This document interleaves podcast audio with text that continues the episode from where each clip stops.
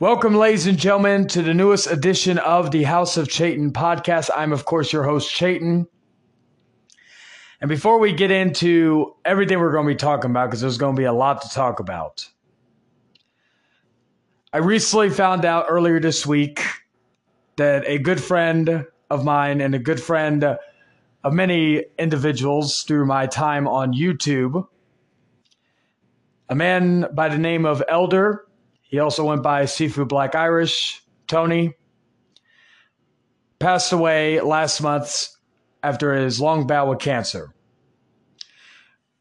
A few mutual friends found out about this this past week and informed myself and others, some close friends of his that were close to him, where they were able to talk to his roommate, elder's roommate, and all that. So not only do I want to send my condolences to the other friends and family of Elder, but I want to announce this episode will be dedicated in the honor of Elder, and this episode will be ad free. So rest in peace, my friend. You will be missed. He was actually on this podcast at one point in time. He was on a bonus episode where we were talking about the human centipede too, reacting to it and all that. So if y'all want to go check the episode out to hear the man behind the voice, you can do so. So, with that being said, we are back after a week hiatus. It's been two weeks since the last episode, but it, it feels like it's a lifetime ago. This is episode 24. And of course, this episode is on Saturday, December the 3rd, 2022. Now, as many of you know, in a couple weeks, we will be taking our hiatus for two weeks. We will be back to begin of the year, where we talk about AEW, Avatar, so on and so forth. I believe I may be talking about Avatar beforehand. But as soon as last week's episode dropped, we had a big announcement which I will get to in a little bit. We have a lot to talk about. Some outstanding trailers we've gotten. Of course, my list of the top movies of every year that I've been alive, because this past week I also celebrated my 28th birthday. But we will start off with the box office report for the last two weeks that I missed. And uh, we are going to start off with November 28th, the weekend of November 28th to 20th. And I'm, I'm not going to go into all the details until next, uh, and then when I get into the next week. Number one was Black Panther Wakanda Forever, dropping 63% that week. It made $66 million. Number two was The Menu, which was a fantastic film. Made about $9 million. It was new that week. Then we had The Chosen season three, episodes one and two. I actually never heard of this until they started playing this at certain theaters. That made 8.7 million. Number four, Black Adam at 4.6. And then finally, Ticket to Paradise at 3.1. Now, She Said came out that weekend as well and made 2.2 million. So not surprising with the entire with the list that I just read off. Now, Bones and All came out early and it made it was at number 15 with 100 and 21,000, but it only opened at in five theaters. So, with that being said, we are going to get into the most recent week, and that is November 25th through 27th, so Thanksgiving holiday weekend. Number one was Black Panther yet again with 45 million, and it may is made currently. Let me get let me get to it. $682 million worldwide. Basically double of what Black Adam made. So very impressive. Number two, Strange World, the movie that Disney didn't even care about, opened with 12.1 million, and it has made currently $29 million. This is going to be a bomb. Not a lot of people went to go to even where I'm at to go see it.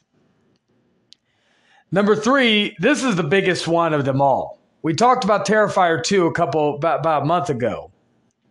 But this one is the biggest surprise of them all. Netflix's Glass Onion, a Knives Out mystery, opened in 696 theaters, made almost $10 million. Just think about that for a second. 696 million made almost $10 million, $9.4 million. Compared to like Strange World, which made 12.1 million and 4,174 theaters. Devotion, which only made 5.9 million, and it was about three point or 3,405. It is crazy to think that this movie made as much money. I'm happy for it. I've not seen Glass Onion myself, but I've heard nothing but great things about it. So I'm I am looking forward to checking it out. Also, number four, of course, we mentioned Devotion, which I I, I want to see it actually because it has the guy from Top Gun has Jonathan Majors. He's been he's a star on the rise recently, so I may try to see it soon. Number five was the menu, dropped from uh, number two to number five, made five point uh, four million. Number six, Black Adam, three point two million. The Fablesman jumped from uh, what do you call it? Number 17, number seven made 2.2 million. I actually got a poster that on my wall right now, along with Smile. Number eight, Bones and All, which I'll be talking about later on as well. 2.2 million, which I'm not really surprised. That's a very that's going to be a hard movie to to continue. But um, number nine, Ticket to Paradise, 1.8 million, and then The Chosen season three episodes one two with 1.5 million. So a very uh, impressive week now. Also, Terrifier 2 is at number 26. It's still at some theaters, only at 45, but it made $14,000. And it is currently, let me see. It's currently at $11 million. So, very impressive. So, with that being said, we are going to take a we are going to get into the actually I keep forgetting because we're not doing I'm I'm it's the rare occasion where I don't do ads. So we're not we're gonna try not to do as many breaks. If you we're not gonna be doing breaks and all that good stuff. So little fourth wall breaking there. So with that, we are going to actually go into another topic real quick before we get into the major news. We're going to get into the physical media report. We're going to do that right now so we can so we can get those two out of the way right now. Now, as far as the physical media report, we have actually a good amount of stuff to discuss, as long as other stuff. Now we're getting the Slumber Party Massacre 1 and 2 4K Blu rays uh, expected to uh, arrive in the market in January. So I'm very much looking forward to. Slumber Party Massacre 1 and 2. That means I got, because I have the Slumber Party Massacre, I do not have part 2. That actually is hard to find. So that I will keep an eye out for.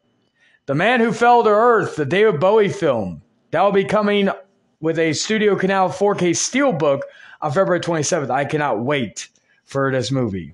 Cannot wait to see it on, on 4K. So, let's see.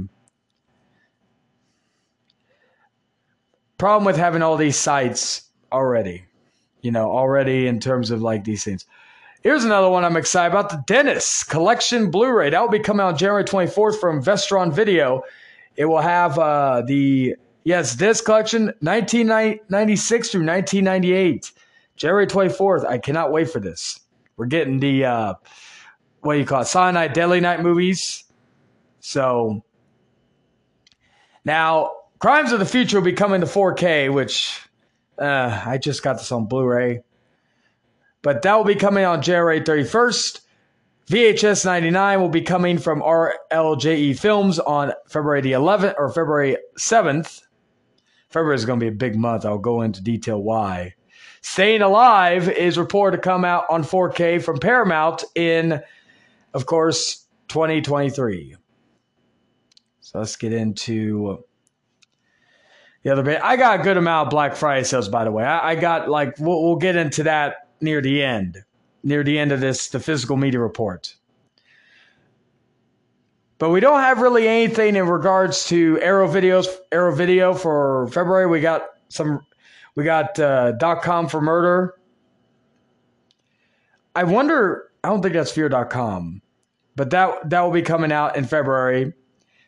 Kind of a disappointing lineup for February, if I'm being honest. Missing will be coming to uh, Blu-ray on December 2nd or December 6th, excuse me. So I'll be some talk about in the what is coming out this week. Black Adam 4K will be coming to on uh, 4K from Warner Bros. on January 3rd. Let's see. Wrath of Man, of course, will be coming to, on January 17th from Shout Factory. That one I'm actually looking forward to. I'm looking to see what is the other big news, if you will, before we get into the other topics. Event Horizon, we are getting a slipcover version that will be coming to for 4K. That will be coming on if I can get the date, January 31st. I got the Steelbook. I'm happy with that, so I'm going to keep that. We also got the Mask of Zorro and Air Force One 4K Blu ray Steelbooks coming from Sony. Those will be coming to us on March 2nd or March 7th. I'm getting these dates all fucked up today. I, uh, there's something wrong with me today. I'm just, it is a, um, it's just the, the whole slow on the website. These are all coming to us from Blu-ray.com, by the way. Let me see before we get into the. All right, Dario Argento Symphony of Fear three film box set Blu-ray that'll be coming to us on December the nineteenth. Paradise City will be coming to us on Blu-ray from Lionsgate on December the twentieth, and of course, uh, Bros coming to us on Blu-ray on November twenty second. So that's it for all the news because we've already passed the Bros thing because Bros already came out on Blu-ray. All right, so December the sixth, we got it's going to be a big month in regards to some big new big uh, releases. We have Amsterdam coming to 4K and Blu-ray on December the 6th. We got Pulp Fiction a standard edition and a 4K steelbook. Those will be coming to us this week. Black Christmas will be coming to us on 4K from Shout Factory. Adaptation will be coming to us on 4K. Creepshow, season three. I believe that's season three, if I'm not mistaken. Yes, Clerks 3 will be coming to us on Blu ray. The Warriors coming to us with a Blu ray steelbook. And then let's look at the other bit of news, if you will. All right. RIPD coming to us on 4K, which movie I was not, I don't think nobody was expecting. Tommy Boy coming to us with a Blu ray Steelbook. And then let's see what else is coming out on the Blu ray or the 4K. Let's see. That should be that will be it in terms of that those big releases. And next week will be a pretty decent sized week in regards to what is coming out. So we'll be talking about that next week. So with that, that is your physical media report for this week. And now we will be talking about some movie news. But before that, I want to talk about what I got for Black Friday. I got a good amount of stuff. Black Friday, my birthday. I got a good amount of deals. Far Cry 6 Ultimate Edition that came with season pass. I got that for like 30 bucks. I got Unbearable Weight of Massive Talent for about 8 bucks. The Northman for 8 bucks. Spider-Man No Way Home on Blu-ray for 10 bucks. I got Lost Highway on 4K and Blu-ray for 25. That 70s show, the complete series, I got that for 20 bucks. It was originally 100 fucking dollars. So I got a good amount of stuff uh, for that. As far as games go, of course, I got, I did get Capcom. Fi- uh, I got the Capcom collection, the fighting collection. I got Evil Within one and two. These are some of the stuff I got for my birthday. I got the Star Wars Bounty and Ra- or, or Commando and Racer collection. I got that for free actually with a buy two get one free. Let's see, what else I get? I got Call of Duty Modern Warfare 2, which I've not really started playing. Saints Row for about 20, 20 or about 30 bucks. That I've been playing. It's it's pretty it's not bad so far at least. I got me Horizon Forbidden West. I got me a, few friends. I got me Ratchet and Clank, and another friend got me the what was it? The uh, Yakuza Like a Dragon for PS4. And I got the Callisto Protocol, which I will also be giving my impressions on in a little bit. Not beating the game, but I want to give because it is the weekend of Callisto Protocol. I've been waiting for this game for the longest time, so we'll be talking about that later as well. So a lot of good stuff, and thank you to everybody Wish me happy birthday, whether it was on YouTube, whether it was on Facebook, TikTok, private message me, and anybody who who sent me money for my birthday or whatever. Thank you to everybody who who basically did did the work for the house and and supports the house every single week, whether it's here or anywhere else. I appreciate every single one of you. So, with all that being said, we are going to be talking about some news. All right, so now we are getting into the news. We've got a lot to talk about a lot of big discussions regarding the future of certain divisions, all that good stuff. But let's talk. Let's talk about some trailers because we got a lot of trailers this week. We got the trailer for the Mean One with David Howard Thornton. In the spirit of Violent Night, we got Killer Santa. Now we got Killer Grinch.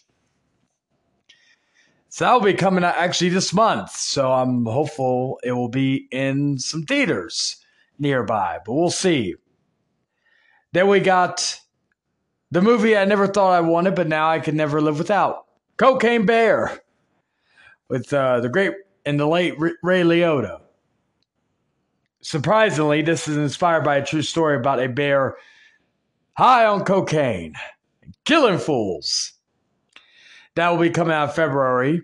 So I'm very, very much looking forward to that.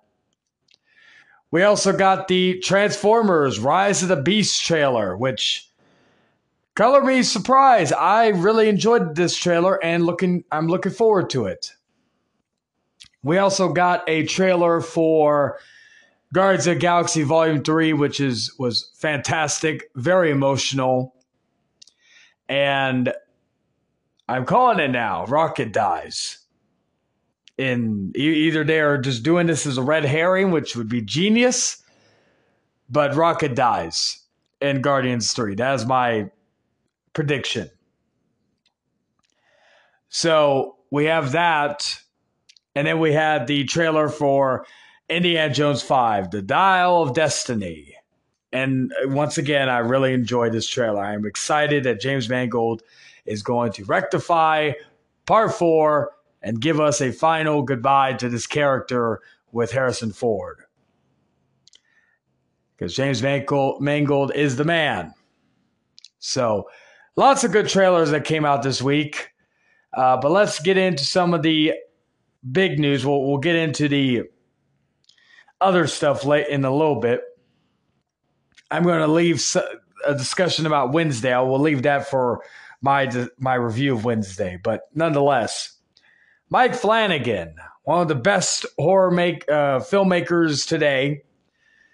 Of course, did Haunting of Hill House, Haunting of Bly Manor, and of course, one of my favorite uh, shows of the last ten years, Midnight Mass, signs a multi-year deal or series deal with Amazon Studios. This comes to us from Bloody Disgusting. After working exclusively with Netflix the past several years on The Haunting of Hill House, of course, all that, Mike Flanagan and Trevor Macy's Intrepid uh, Pictures has found a new home at Amazon Studios, Deadline reports. As part of the exclusive multi year overall series deal that Mike Flanagan and Tracy Macy have now inked, as their previous multi year Netflix deal comes to an end, Duo will develop and produce projects via their Intrepid Pictures company, which exclusively stream on Prime Video in more than 240 ter- countries and territories worldwide. So I am looking forward to this. It is unfortunate that they will no longer be with Netflix, but it is what it is in that regard. So I will, but I am looking forward to whatever Mike Flanagan does. Next, in a not really surprising news and also a big coup for Warner Brothers or for Sony. And as legendary entertainment moves from Warner Bros. to Sony in the new deal. Legendary Entertainment, the production mass media company that has been in bed with Warner Bros. for the last several years, has found a new home at Sony, THR reports, a Hollywood reporter. A detail under the terms of the deal, Legendary movies will be distributed marketed globally by Sony, excluding China, where Legendary East will handle those duties. Sony will also handle home entertainment and TV distribution uh, for the those films, so it does not have a streaming service, and Ledger will continue to partner with other companies for streaming. So I think was one of the one of the driving forces of them partnering with Sony is that they did not have a streaming service. Important to know, however, the pack does not include the Dune or Godzilla franchise, which will continue to be released by Warner Bros. Legendary's previous partner. Legendary, you may recall, had moved from Warner Bros. to Universal back at 2014, but the company had already returned to its former home at Warner Bros. by 2019.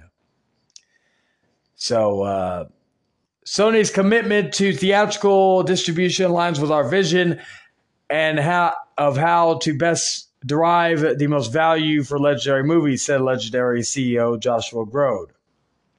So this one I'm I'm very much interested in seeing. Like horror, let's see.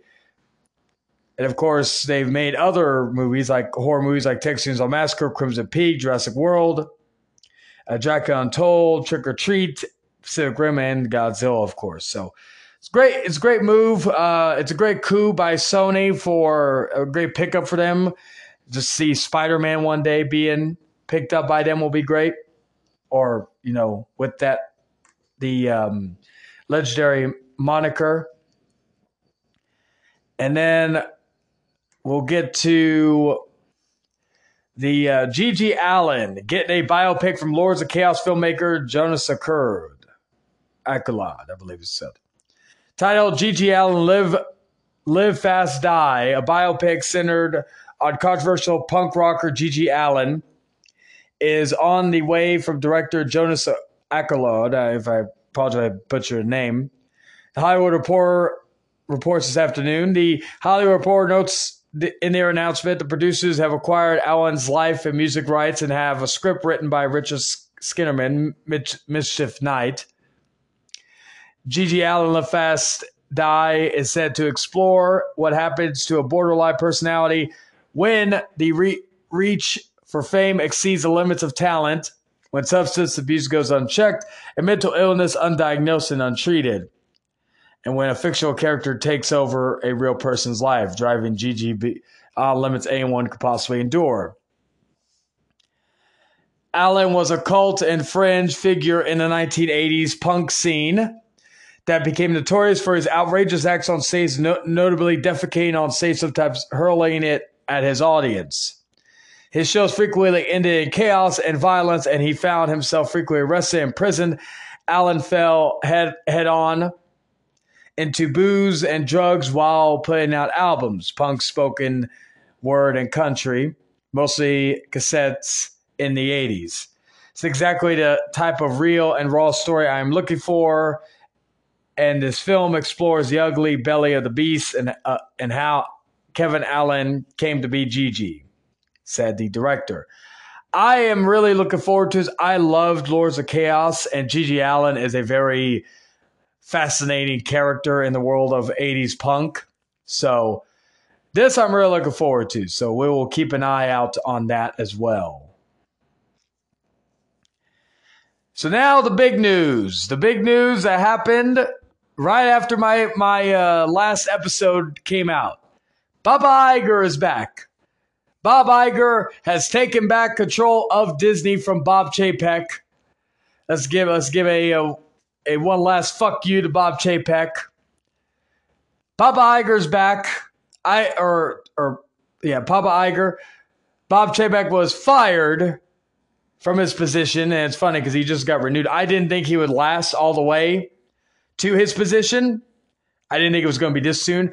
I do believe Kathleen Kennedy is next. I do believe that. But Papa Iger is back in charge. We will now. It's only going to be for a couple of years until he finds a suitable replacement. So we will see what happens in regards to his future with Disney and what what the future will foretell. I am really looking forward to it. Hopefully, he could steer the ship back because, especially with the MCU, it has not felt the same since Iger left, if you will, especially since Bob Chapek. But I will say this about Chapek. One thing I will give him credit for. He had a very hard task due to the fact that he was given the position that he had under the pandemic era. Right? It was like a month before the pandemic started. So, regardless of my issues with Chapek, he had a hard task at hand. He did what he could do, but he's unfortunately it failed miserably. So, yeah.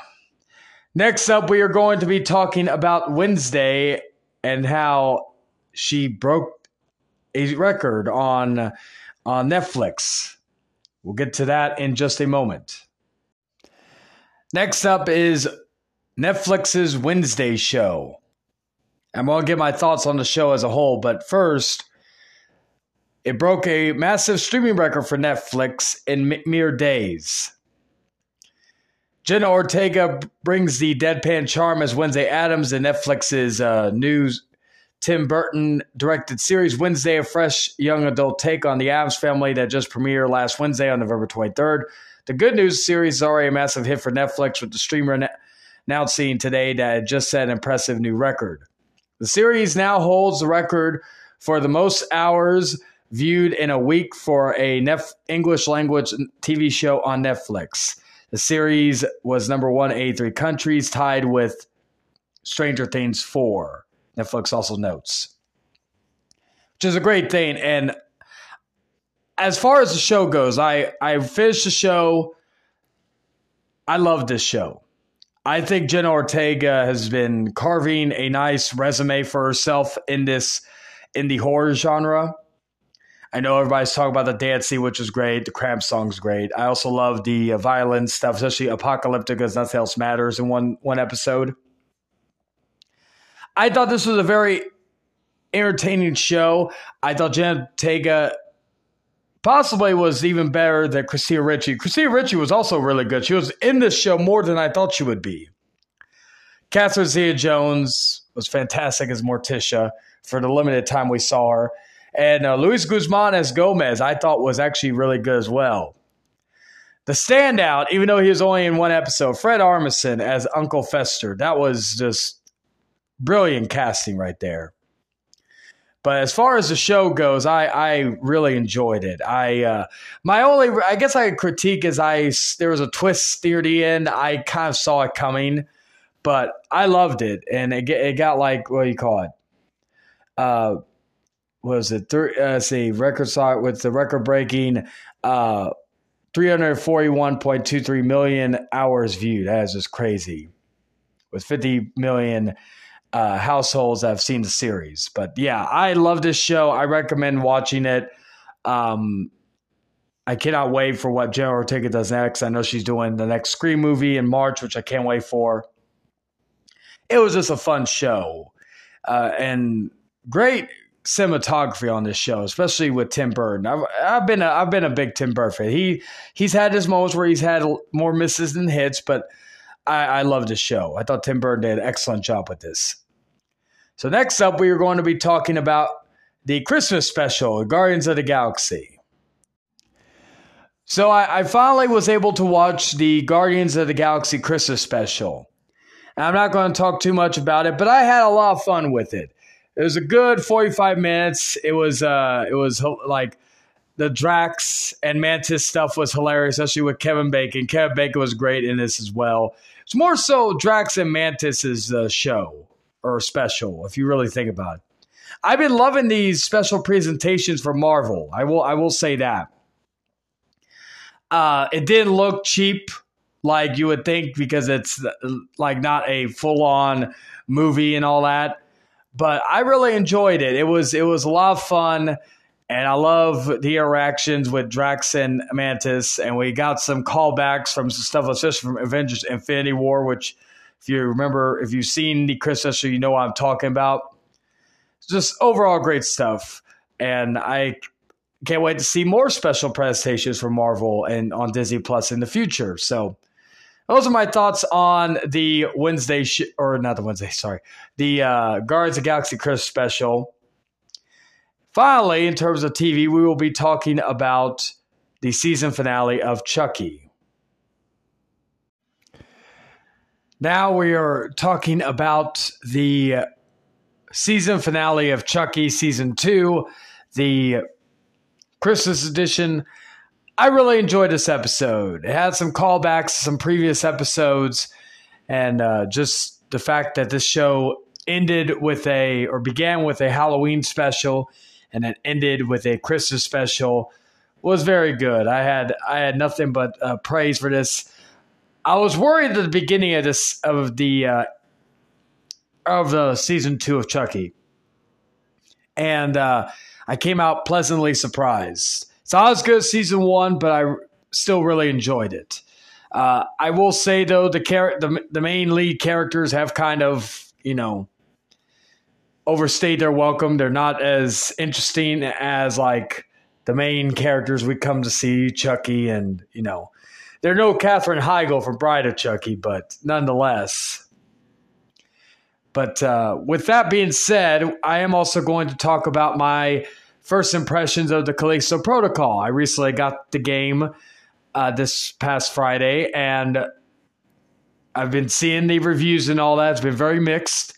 So far, I'm only about, let's say, two hours in, and I'm really enjoying it. Um, the combat did have, I did have to get used to combat. Uh, luckily, I've not gotten into any technical issues. Thank goodness, not yet, at least, because that's what I've been hearing. Also, I heard the, I think it was the PS5 was the uh, best version so far.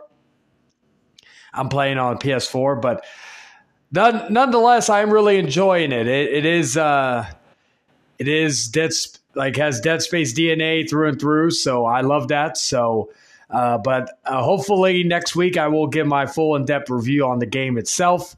So with that being said, we are going to get into the reviews, and what I mean by that is the movie reviews in just a moment. The first movie that we are going to be discussing is Bones and All, a movie that I only heard about not that long ago and saw the trailer and was just looking forward to it. And I am pleased to say that I really enjoyed this movie. So this movie is directed, and I'm going to butcher his name, but this uh, is directed by Luca Guadagnino. Apologize in advance. Timothée Chalamet stars Timothée Chalamet, Taylor Russell, and Mark Rylance. Love blossoms between a young woman on the margins of society and a disenfranchised drifter as they embark on a 3,000 mile odyssey through the back roads of America. However, despite their best efforts, all roads lead back to their terrifying past and a final stand that will determine whether their love can survive their differences. I really enjoyed this movie. It's a basically romantic movie with featuring cannibals. So it's a hard sell to some, I will say, but I really enjoyed it. Timothée Chalamet, which I've not seen Dune yet. Unfortunately, I have it, but I just haven't had time to watch it. But uh, Timothée Chalamet was great in this movie. It's probably one of my first impressions of him. Uh, Taylor Russell, another one I've not seen that much of, but she was great. The main standout was Mark Rylance, which shouldn't be a surprise. Oscar nominated actor. He was fantastic in this movie. I, I was so invested in his character. The opening, uh, like first ten minutes, was also really great. There was actually a good amount of gore, uh, which you should expect with a Campbell movie, but and uh, the ending, while heartbreaking, was re- really well done. So I recommend this movie. This movie is another movie that's not going to be for everyone, so that I will say, but uh, nonetheless, check it out if you can. And we will next be talking about Violent Night. Violent Night. I've been excited to talk about this movie. basically Die Hard with with Santa Claus. Really, this movie stars David Harbour, John Leguizamo, as directed by Tommy Wirkola and David Leitch, who was uh, helping hand to John Wick and Deadpool movies. He is a producer. An elite team of mercenaries breaks into a family compound on Christmas Eve, taking everyone hostage inside. However, they aren't prepared for a surprise combatant. Santa Claus is on the grounds, and he's about to show why this Nick ain't no saint, or is no saint, excuse me. Once I heard they were doing this movie, I was on board, especially with David Harbour. I love David Harbour. I've not seen Stranger Things, but I've I've been a fan of his ever since Walk Among Tombstones. Uh, I even liked him in Hellboy, even though that movie wasn't that good, but I thought he did good in the movie. But uh, this was actually a very fun movie. Uh, Cam I believe is how you pronounce his name. I loved his uh, his role in the movie. Uh, very brief, but still, I enjoyed his role. A lot of the characters unlikable, but that was the point. They're supposed to be elitist snobs. Uh, the daughter that w- that was talking to Santa Claus in this movie, she was really good uh, or the little girl, excuse me. Uh, John Leguizamo, I know he's a very hit and miss actor, but I, I, liked him in this. And then, of course, David Harbour was a standout as jolly old Saint Nick. Uh, some good kills, some graphic kills, I will say. Uh, it basically followed the same formula of Die Hard, which again was expected with this type of movie. But uh, just an excellent movie with some with some great humor and some heart, some surprising heart in this in this uh, in this uh, movie. So I, I, will give it. I will give it that. So uh, this would be if we talk new movies. This is my movie of the week of all the movies I of the movies I've seen since, of course, uh, what do you call it? Since the last time I was on here. But with that, we are going to get into the final review, which is a long time coming and is a tribute to my friend Elder and it is the review of Nosferatu. Stay tuned. And finally, in a more somber note, this is a requested review, a tribute to my friend Elder, who I mentioned earlier, passed away last month from his battle with cancer. Um, one of the movies he's been wanting me to review for the longest time was Nosferatu, even back to back in the Cult of Horror days. And in his honor, I'm finally doing his request with, of course, the 1929 film Nosferatu. Uh, it was, or not, excuse me, 1922 movie Nosferatu. In this highly influential silent horror film, the mysterious Count Orlok summons Thomas Hutter to his remote Transylvania castle in the mountains.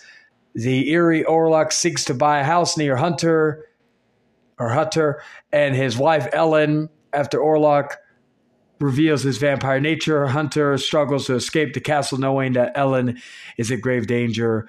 Meanwhile, Orlok's servant Knock prepares for his master to arrive at his new home. This was basically before, of course, the Bela Lugosi Dracula and many other. This was the first vampire movie, and this starred Max Schreck as Count Orlok. I actually I bought the original and the remake. I bought the remake or the original both on Blu-ray, but the uh, Kino Lorber version, and it is a fantastic transfer of that movie. I I've heard that they're supposed to be bringing out 4K. I'm very curious because black and white movies look really good in 4K, but nonetheless, this is what started the vampire genre. This is also what our first introduction to what a vampire looked like in film.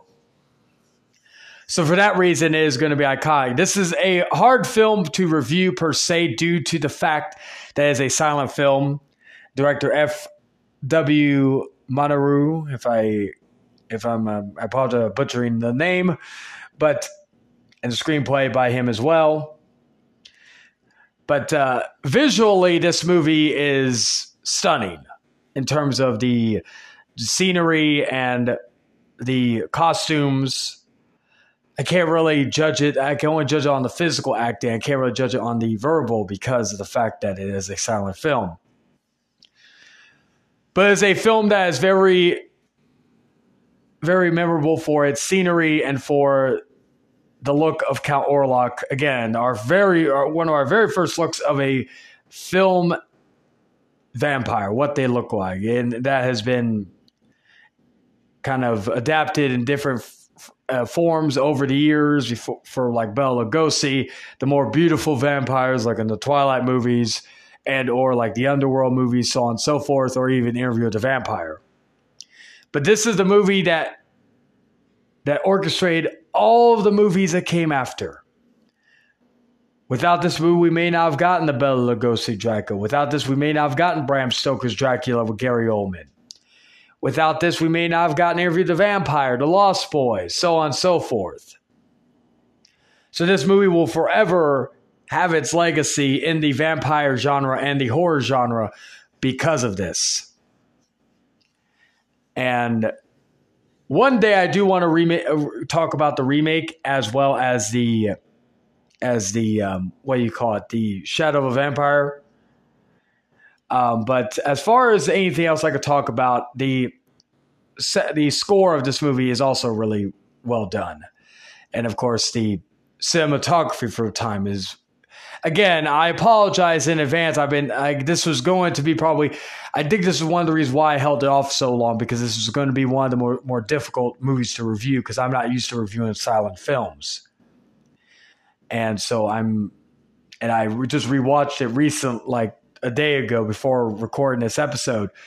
So I get a fresh look. And again, it, it is a very hard movie to talk about in terms of a critic standpoint, at least someone of my caliber. But I do recommend, you know, it is a silent film, so I know that may not be for everybody, but I recommend everybody to go check out Nosferatu, the original, and then even go check out the remake from the 70s. But do yourselves a favor and go check out it because again, this is a movie that if it wasn't for this, we may not have gotten all the vampire movies we've gotten with within the years. So to Elder, this one's for you, brother. I hope you enjoyed it. And we are going to get into the final topic of this episode, which is, of course, the top movies of every year that I've been alive. So I'll see you all in a bit.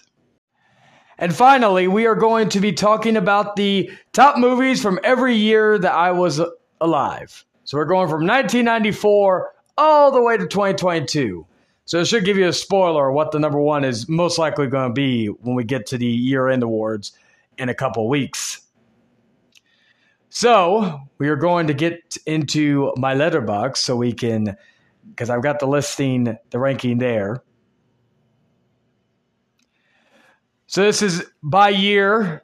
This is not in like the in in like number from worst to best rating. This is by because all these movies are excellent. Now some now there are two years that have ties. I'm just going to say that right now. Before anybody says anything, that that is going to be the one thing I will say. So with that being said, starting off with the year that I was born, 1994, The Crow. Of course, Brandon Lee's magnum opus, a gothic horror, tragic love story. What can you? What can? Awesome soundtrack, great visuals. What what could you not say about The Crow? Number two, and that and that is uh, or not number two. Sorry, 1995, Halloween. The Curse of Michael Myers. I've talked about this movie at nauseum, so I'm not going to go into any more detail. 1996, From Dusk Till Dawn. The moment where I thought that George Clooney was cool. You know, I was not the biggest George Clooney fan growing up. I hated him in Batman and Robin. So I didn't really check him out until I didn't really see a lot of his films. Basically, until my teens, I finally saw From Dusk Till Dawn, and I thought, okay, this is why people think George Clooney is cool because he's fucking cool in this movie. Plus, a great performance from Quentin Tarantino, and of course, Salma Hayek. She just celebrated her 56th birth, I believe it was her 56th birthday this past week. Age is like fine wine. 1997, The greatest sci fi horror film of all time, I know this is controversial, Event Horizon. Paul W.S. Anderson's magnum opus, and one of the big influences to one of my favorite video game franchises of all time, Dead Space. And even you could say the Callisto Protocol. We'll get to that later. Like we'll get to that when because I will I do plan on doing a review, a full on review, maybe next episode. But we'll see about that. 1998, Blade, the unsung hero of what basically brought the superhero genre back from the pits of hell that was Batman Robin. Wesley Snipes was great, just fantastic. And the opening was one of my favorite openings of a comic book movie ever. 1999, Fight Club. Of course, we're breaking the first rule about Fight Club by talking about the Fight Club. Brad Pitt, just again, the embodiment of badassery, the embodiment of cool. And of course, Edward Norton, fantastic as always. And just a great visual, especially from one of my favorite, probably my favorite director of all time, David Fincher. 2000, we got American Psycho. Of course, my favorite Christian Bale film, and that's hard because there's a lot of great Christian Bale films. And also the reason that got me into a lot of the 80s music, like Phil and 80 and uh, like Huey Lewis, Phil Collins, so on and so forth, Rob Palmer. Speaking of uh, more so of a 80s song, but a cover of an 80s song, that gets us to 2001, Donnie Darko my introduction to Jake Gyllenhaal as a as a director, or not as a director, as a as a actor. The director of this movie directed another film that I find very underrated and underappreciated, Southland Tales, with The Rock, back when he actually was trying to act and not be God every movie he's in. But fantastic performances. One of uh, Patrick Swayze's final like great performances. I loved him in this movie. Just an overall great movie, and and a uh, kind of a return to form for Drew Barrymore as well. Number, or this is uh, 2002 Spider Man, the movie that truly brought superhero movies back on the map with success of Blade, the X Men, now Spider Man. Tobey Maguire, my favorite Spider-Man, Sam Raimi, William Dafoe, Sam Raimi behind the camera, William Dafoe, fantastic as always. Just a great film, a great superhero film. 2003, Lord of the Rings: Return to King. I was a big Lord of the Rings fan as a kid. That was my that was like my Star Wars. Like I was a Star Wars fan back then. I'm bigger I'm bigger Star Wars fan nowadays, but man, Lord of the Rings was the shit back then. When I was growing up, fuck. An epic conclusion. Probably my probably my only complaint is that the, the ending went too too too long. So now we're getting into 2004, probably the, the first of two ties. And that is 2004, that is Secret Window and The Butterfly Effect. Now, The Butterfly Effect, I think, is Ashton Kutcher's be- best acted film. And I think it's Ashton Kutcher's best film overall. I I have a lot of emotion about this movie. I just love this movie. It is a classic. It is a movie that not a lot of people talk about anymore. They should. It's a fantastic film. If you could change something in your past, would you do it? And would you be ready for the consequences of those changes? And the other movie, Secret Window, while the ending could be predictable, the twists and all that, I think this is one of uh, Stephen King's more underappreciated films and one of Johnny Depp's more underappreciated films. So that's why it's tie. It was hard choosing. Next up, we have 2005, and that is V for Vendetta. One of my favorite, again, underappreciated comic book films. Just a overall fantastic cast. Natalie Portman literally shaved her head for this movie. Just a great, and V is one of the most interesting characters in film history, in my opinion. Now we get into 2006. My favorite video game movie of all time, and that is Silent Hill. I cannot wait for this, the next movie by the same director of this movie. Silent Hill is the mo- is one of the most accurate game to movie adaptations I have seen. There are some that are, that are similar, but this this was almost near perfect in my opinion. 2007, Trick 'r Treat. My probably my favorite anthology horror film. There's a lot of good anthology horror films out there. Sam became a instant horror icon. I actually got a wallet of his of that recently. I could not pass it up, once once I saw it Spencer's, but it's a fantastic film. Uh, one of Anna Paquin's uh, more underrated uh, r- roles, I think. It was right before she went into True Blood, so because uh, the True Blood came out the year the year after. 2008, The Dark Knight. Again, some, a movie that I don't need to really talk too much about because who like what what I will say is basically, you know, what everybody else says, but Heath Ledger, one of the goats of the Joker. 2009, it was a tough one because there was Watchmen, which was a fantastic film, but then there was also District 9. One of the more unique films, Sharlto Copley's best, one of his best performances.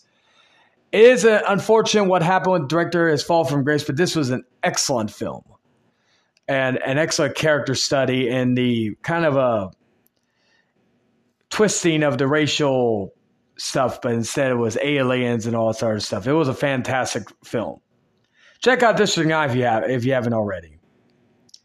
2010, one of the very few movies that made me cry, and that's Toy Story 3. What I think is the greatest animated film of all time, of one of the greatest, if not the greatest animated series of all time in film. Just an excellent movie. 2011, Drive. Probably the first time I actually took Ryan Gosling serious as an actor. Excellent movie, for, and just the visuals and the soundtrack of this movie is just top notch. 2012, The Avengers. Even though I believe that, yeah, none of the other Avengers movies are on here. But this movie, one of the greatest comic book movies ever made. Just a fantastic film. Just year, like four years of just them busting their ass at, with the MCU to bring us this magnum opus. Great, great stuff. 2013, Prisoners another fantastic film with Jake Gyllenhaal is basically going to be in the next this one and the next one. In terms of this, this is, is excellent. Paul Dano, another unsung hero in terms of acting. You'll see, be seeing, you'll be hearing about him later on as well. But just a fantastic movie with one of my favorite endings of a thriller in recent memory. Number twenty or number twenty uh, what do you call? It? I'm I'm used to like I'm I'm reading this and it's ranked like a list, so I'm I'm having to do it like oh this year that year. 2014 Nightcrawler. Again, the difference between how Jake Gyllenhaal looked from one year to another in this movie was just fantastic, like just ama- just incredible, and the performance was just fucking amazing. With just with his personality, he was a very interesting character part of me would like a sequel to this, but I, I kind of like like that was left alone. The ambiguity is still there with the character. Just a great film. Check out this movie as well if you have not. Uh, 2015, The Gift, Joel Edgerton's debut as a director. He killed it. He's another unsung hero in terms of acting. Just a fantastic film with a great performance by Jason Bateman and Rebecca Hall and Joel Edgerton himself. Another fantastic thriller.